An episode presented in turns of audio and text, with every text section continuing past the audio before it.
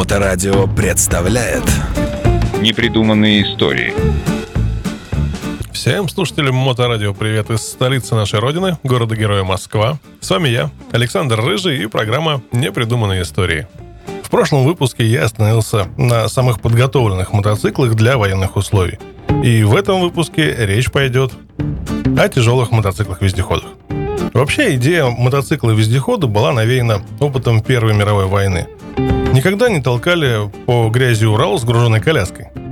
А если там еще и пулемет с боезапасом? Короче говоря, середина 30-х годов стала той чертой, за которой подобные замыслы стали реализовываться с массовостью опять в грибной сезон. Не будем уточнять здесь даты приоритетов.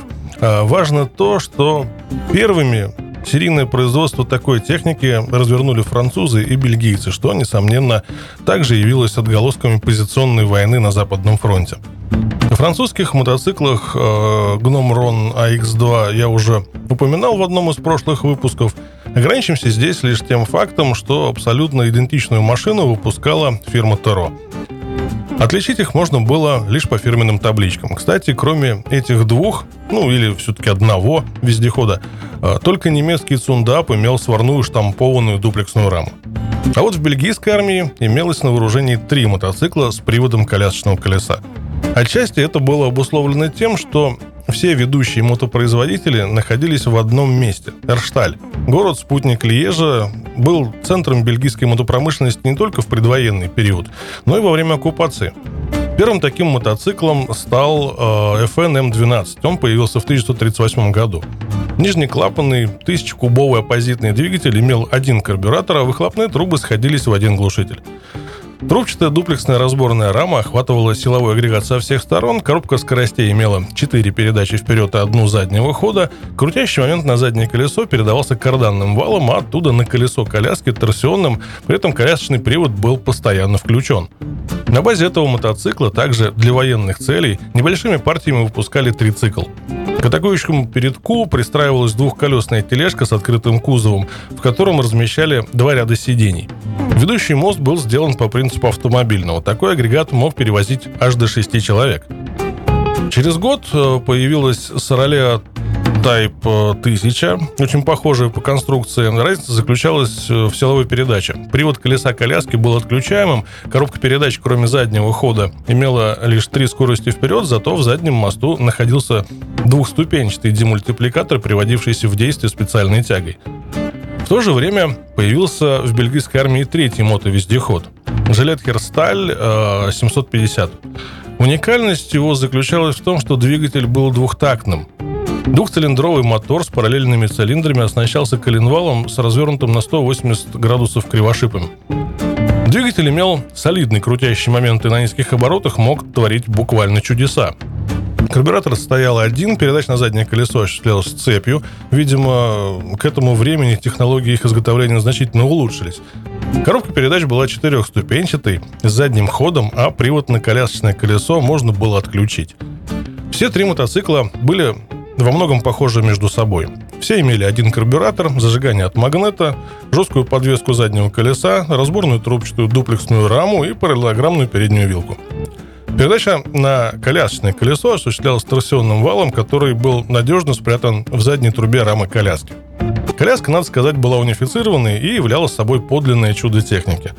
Массивная, толстостенная, она имела крепление для пулемета спереди и сзади, место под боезапас, кронштейн с запасным колесом. Колеса, кстати, с тяжелым трубчатым протектором а, размером 4 на 19 тоже были одинаковыми заднюю широкую подножку и множество всяческих крючков и кронштейнов.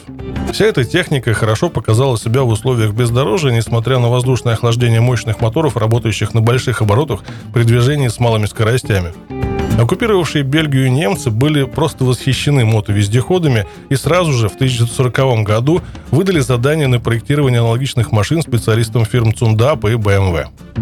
Я уже рассказывал о мотоциклах BMW R75 и Цундап KS750. Несмотря на развернутое производство мотовездеходов в самой Германии, немцы сохранили их выпуск на оккупированных заводах во Франции и Бельгии, так что армия имела на вооружении 6 различных моделей. Не очень ясно, правда, зачем это понадобилось. Немецкие мотоциклы превосходили прародителей по всем статьям.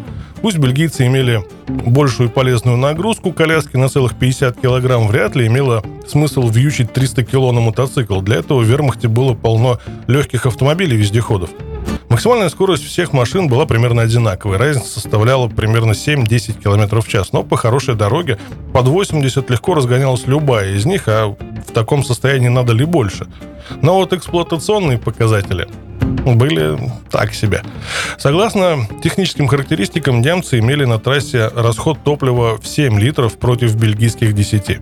На бездорожье разница была еще больше – если же учесть разный запас бензина в баке, канистры не в счет, то запас хода получался следующим. По трассе у немецких машин 330-340 километров. У остальных в пределах 180-220. По бездорожью, соответственно, 260-270 и 130-170. Выводы напрашиваются однозначные. Раз уж речь зашла о немецких вездеходах, пройдемся по некоторым их ТТХ. Подвеска колясок на раме с 1943 года была рессорной у обеих моделей, хотя на ранних образцах фирмы Цунда подвеска коляски была торсионной.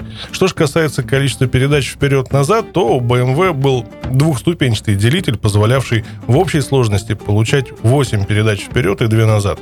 У модели КС-750 фирмы Цунда по конструкции коробки передач такое было возможно в принципе, но на мотоциклах стояли блокировки, и в самой коробке, и в механизм переключения, поэтому понижающую передачу можно было включать только при движении на первой скорости.